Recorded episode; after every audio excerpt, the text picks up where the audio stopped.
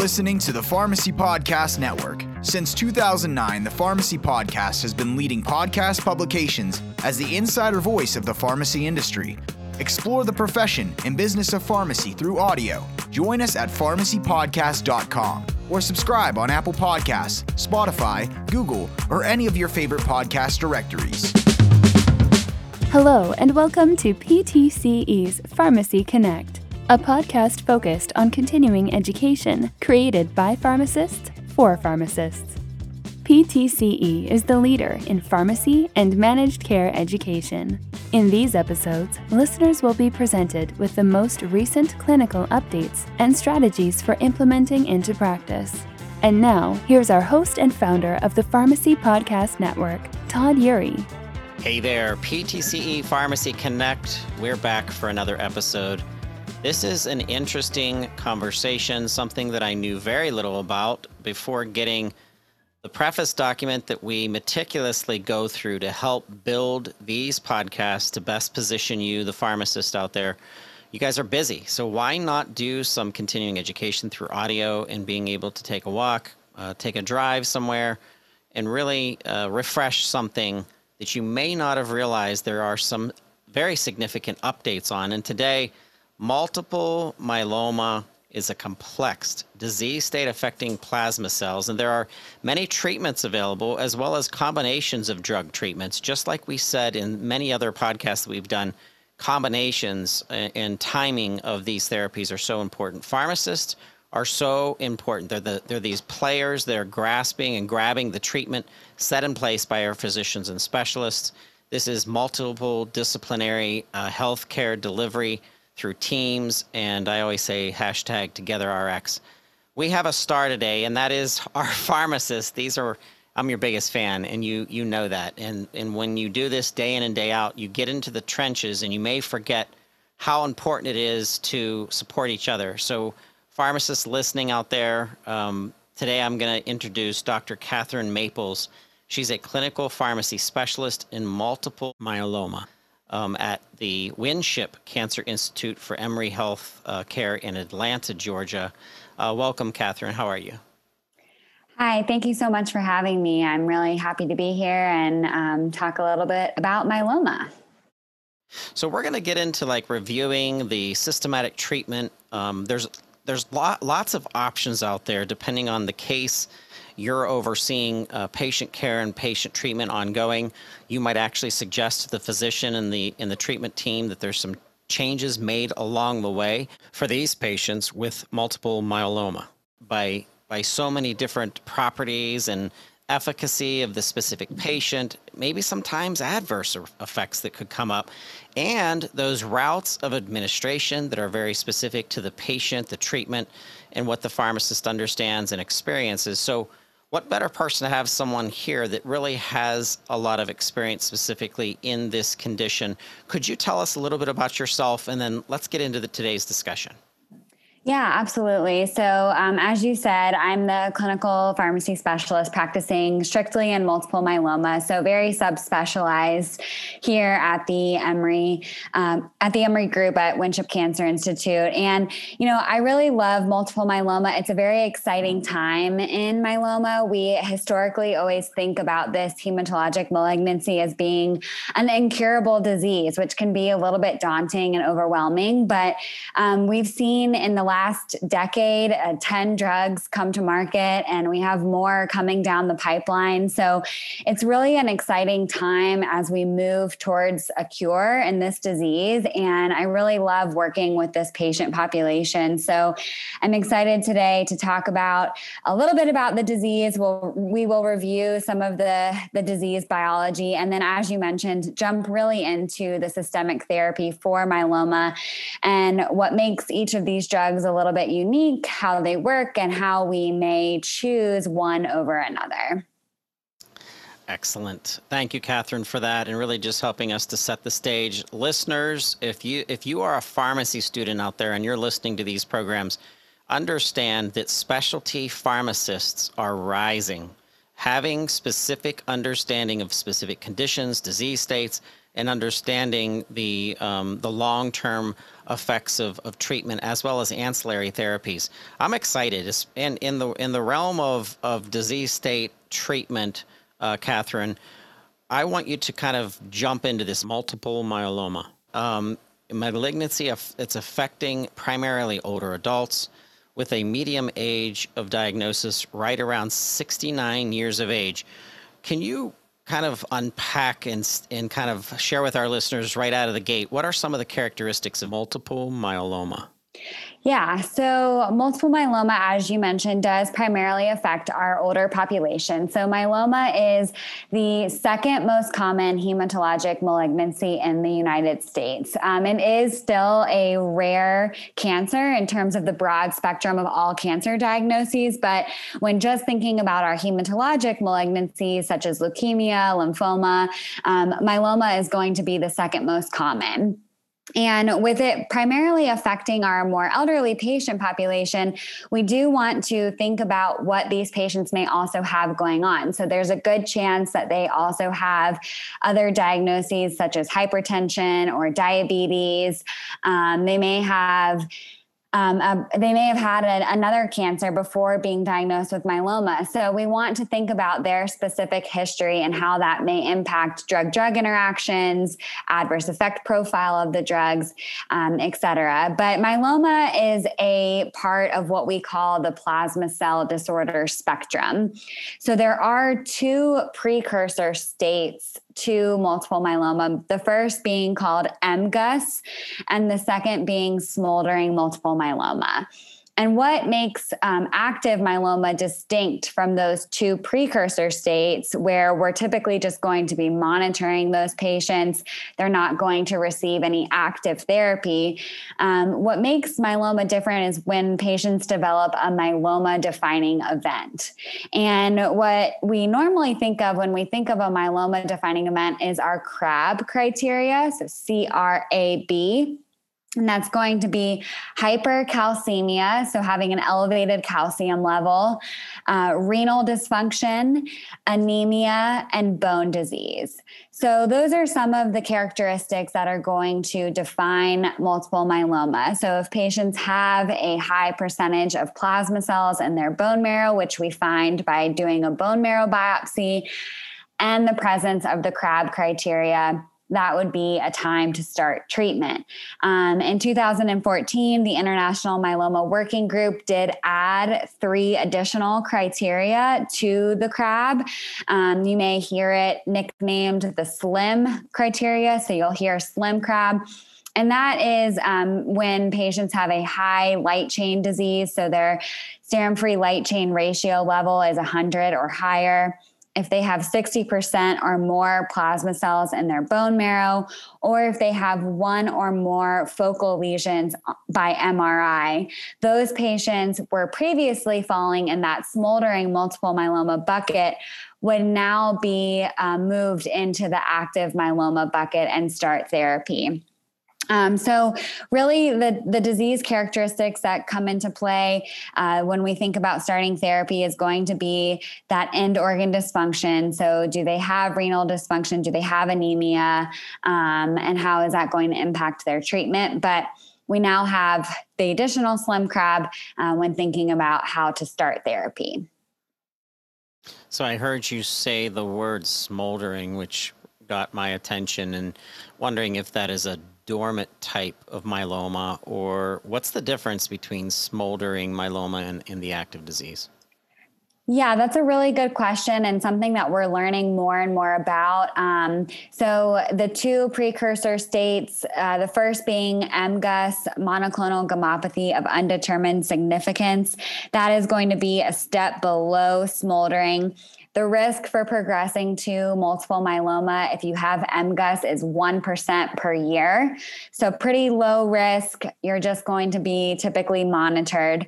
Now, smoldering myeloma uh, is where we see an M protein of three or higher, and the plasma cells in the bone marrow between 10 to 60%, um, and the absence of any of those slim crab criteria. So they have some protein being detected, but they don't have any of that end organ dysfunction. So we don't need to start therapy yet. Um, but this is an evolving world as well. Uh, we also can further subcategorize smoldering myeloma patients into low, intermediate, and high risk. And for some of those high risk smoldering patients where we're worried about them converting to active myeloma, there are some clinical trials out there where you can actually start treatment um, when they still have smoldering as part of a clinical trial. So I think more to come in that world as well. But really, the biggest difference there being that they don't have any of that crab criteria. Okay, Kathryn, in the beginning, in the opening, we were talking about the types and multiple medications available. We were talking about administration, specific um, administration to the treatment. Let's talk about timing. So, do all patients start therapy at, at the time of diagnosis? Yeah, I think that's a really good question as well. So, timing of treatment um, is going to be a little different in if we're talking about a newly diagnosed versus a relapse patient. So, all newly diagnosed patients with active myeloma, so we're not talking smoldering, we're talking full active multiple myeloma. Um, all patients will start therapy at that time of diagnosis. Um, now, where we may see timing of therapy differ would be in the relapse setting where we have two different kinds of relapse. So you can have what's called a biochemical progression, where we start to see the numbers rise. Um, something that's really unique about multiple myeloma is that we have biomarkers to assess their overall disease status. So uh, we we have what's called an M protein or paraprotein, which the abnormal malignant plasma cells are secreting into the blood and into the urine, um, and we also also have gamma globulins and light chain levels that the malignant plasma cells secrete. So we can we can monitor those levels in the blood and the urine to assess whether patients are responding to their therapy um, or if they're not.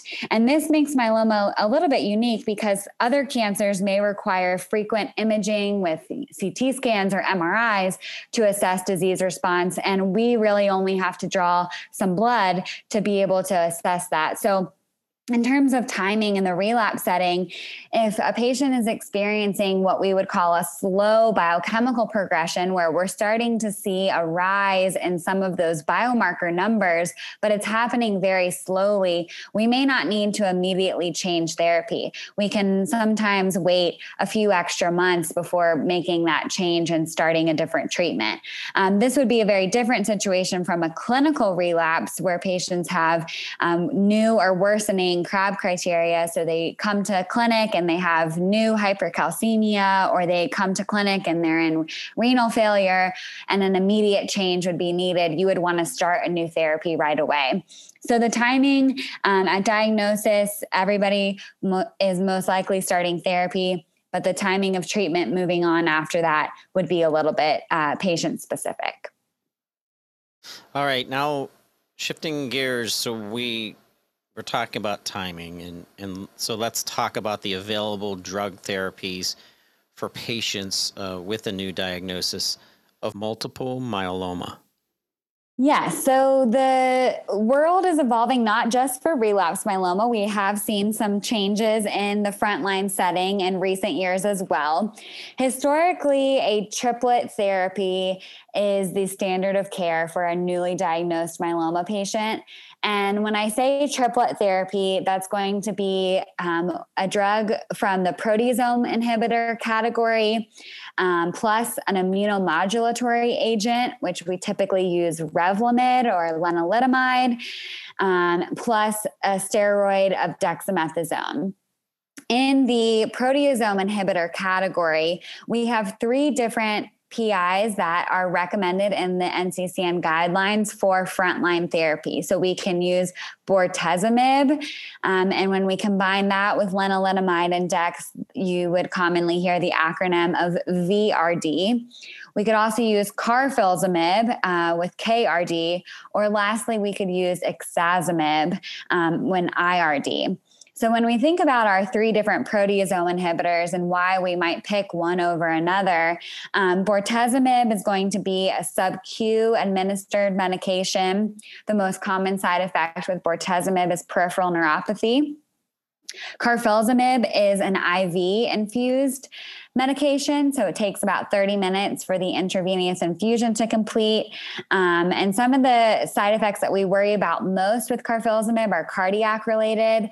Um, it can cause some hypertension as well as heart failure. So some patients may need to get a, a baseline echocardiogram before starting carfilzomib. And then ixazomib is an oral option. So we have sub-Q bortezomib, IV carfilzomib, and oral ixazomib. So you have three different routes of administration that may uh, be more applicable for your specific patient. If you have a patient that travels very often for work and, and really cannot come into an infusion center, then you do have that all oral option with ixazomib. Um, now, we do have one study that helped answer some of our questions that compared these regimens head to head, and that was the endurance trial, which compared VRD versus KRD. Um, and this was done in the transplant ineligible patient population. So I do want to point that out. Um, and what this study, the endurance trial, showed us was that KRD did not improve progression free survival compared to VRD, and it did have more toxicity. Um, so, in that patient population, we, we really rely on our, our traditional background of VRD most commonly. Um, but carfilzomib may have a role for, for specific patient populations. We know high risk patients that are transplant eligible do well with a KRD based treatment uh, from the Forte trial.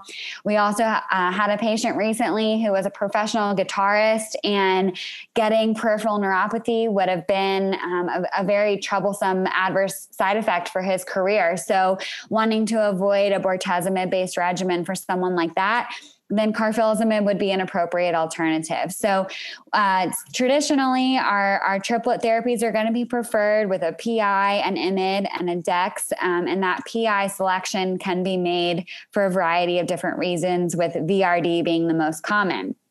Um, we now have also seen the inclusion of some quadruplet based therapies by adding monoclonal antibodies to our triplet regimens, most notably the CD38 monoclonal antibody of daratumumab. Um, and, and this was done in two studies uh, the Griffin trial as well as the Cassiopeia trial of adding daratumumab. Um, in Griffin, it was added to VRD and in Cassiopeia, it was added to VTD, um, swapping out thalidomide for the lenalidomide. Um, and both of these studies showed us that by adding daratumumab in the frontline setting, we got deeper responses. So higher rates of stringent complete response, higher rates of minimal residual disease negativity. And in myeloma, um, while it is an incurable disease, as I mentioned, the, the first remission period period is typically going to be the deepest as well as the longest. So we're really looking to see how we can improve those depth of responses for our frontline patients. And it appears by adding daratumumab to these regimens that we can deepen responses. So I think we'll, we will see um, more data come out as those trials continue, um, but we can potentially add daratumumab in that setting. And, and then lastly, in the um, in the ineligible patient population as well, we've seen DARA be included from the MAIA study, which looked at daratumumab with lenalidomide and dex versus lenalidomide and dex alone. Our transplant ineligible patients tend to be more elderly in their 80s, um, a little bit more frail. Um, they may not be able to traditionally tolerate a triplet regimen. Um, so by adding daratumumab to lenalidomide index and seeing the significant response rates and tolerability with that regimen, that's another consideration um, that you can consider for, for those patients. The last thing to really consider for a newly diagnosed multiple myeloma patient is our is the option of a transplant. So we want to consider transplant eligibility when they are initially diagnosed. Um, autologous stem cell transplant is still heavily being used in um, immediately following that induction therapy. And recently at ASCO, results from the phase three determination trial were were presented where where um, patients were randomized to receive VRD plus transplant uh, versus VRD without transplant. And this study showed that progression free survival was higher in the transplant arm. There was notably no difference in overall survival. Um, but for the for a large um, portion of our myeloma patients, we are still transplanting them in that in that first line setting to achieve deeper response rates. Um, so when we think about new regimens in the frontline setting, we always want to make sure that what we're adding doesn't impact the ability for stem cell collection. So in the Griffin and Cassiopeia trial, by adding daratumumab, we did not see any negative impact on their stem cell mobilization and collection, which is very important for these patients. So I think for now, um, autologous stem cell transplant is going to remain a staple for these patients. All right, so things sometimes just don't go as planned. Um, a disease could become non-responsive. Uh, there's situations that I'm sure that that comes up. So, what about patients with relapsed or refractory disease? Yes. So, unfortunately, there is no standard for the optimal therapy sequence once we reach relapse and refractory myeloma. Um, you know, the pharmacist type A and me would love a very pretty algorithm and chart in the NCCN guidelines that tells me you go from a to B to C, and this is the the steps you follow. But unfortunately, we don't have that in multiple myeloma. What we do have is a long list of possible options that you could consider for your patient. Um, so we really want to think about deciding these therapies on a patient by patient basis. Um, so some of the factors that would go into our decision making for a relapsed and refractory myeloma patient is first thinking are they early or late? So, is this a patient who's had one to three prior lines of therapy, in which case they would be considered an early relapse patient? Or have they had three or more prior lines, and this is going to be a late relapse patient? We always want to put the patient at the center of the conversation. So, thinking about their age, their performance status, their lifestyle is a really big one. Um, are they still working? Uh, do they need to have a have a treatment that allows them to continue working, or are they retired? Do they have caregiver support? Um, some of our therapies for our late relapse, such as belantamab mafodotin has extensive REMS requirements where they have to see an eye doctor every three weeks, which may put a transportation burden on them. So we always want to keep the patient at the center. Um, we want to think about their disease specifics. Um, notably, I think about do they have translocation 1114? And could we consider venetoclax for those patients? Um, and we want to think about what they've had before and what they've tolerated, and how can we introduce drugs with novel mechanisms of action. So, for a patient who is progressing on a lenalidomide based maintenance regimen, um, what can we introduce that would overcome that lenalidomide resistance? We could do a pomalidomide based regimen or a carfilzomib based regimen to introduce some something novel for that patient. So, um, so those are some of the things that we think about when selecting a regimen. But for the first relapse, uh, largely we will be considering an anti CD38 backbone combination regimen. So we have two anti CD38 monoclonal antibodies on the market now. We have daratumumab and we have isatuximab. These can both be combined with the second generation IMiD of pomalidomide and dexamethasone, or with the second generation proteasome inhibitor of carfilzomib and dexamethasone.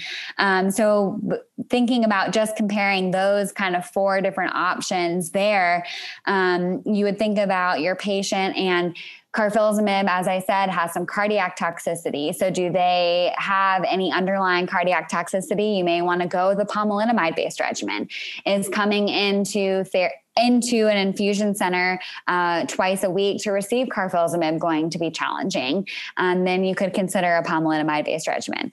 Conversely, uh, pomalidomide, if they have an extensive VTE history and you don't want to introduce um, another IMID, then you could go with carfilzomib. So these are some things that when you look at that list in the NCCN guidelines of all the different possible options, um, you want to start looking at the efficacy and the adverse effect profile of those different regimens, which may help guide you into selecting one over another. And then once we get on beyond that first relapse, um, then it's going to be thinking about drugs with our novel mechanisms of action, such, such as selinexor, which is an XPO1 inhibitor, a first in class therapy, uh, belantamab mafodotin, which is a BCMA antibody drug con- conjugate. Um, and then even later on, thinking about our CAR T cell therapies, which we now have two different options there. So, those are some of the ways that I would approach a relapse and refractory patient of thinking about their disease specifically unique to them, their patient uh, specifics, and what they've had before.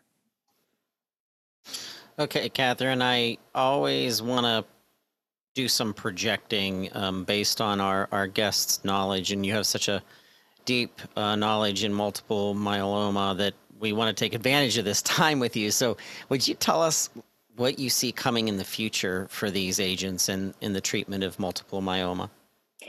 Yes, absolutely. So we we just uh, finished up ASCO uh, about a week or so ago, and lots of exciting updates from that meeting.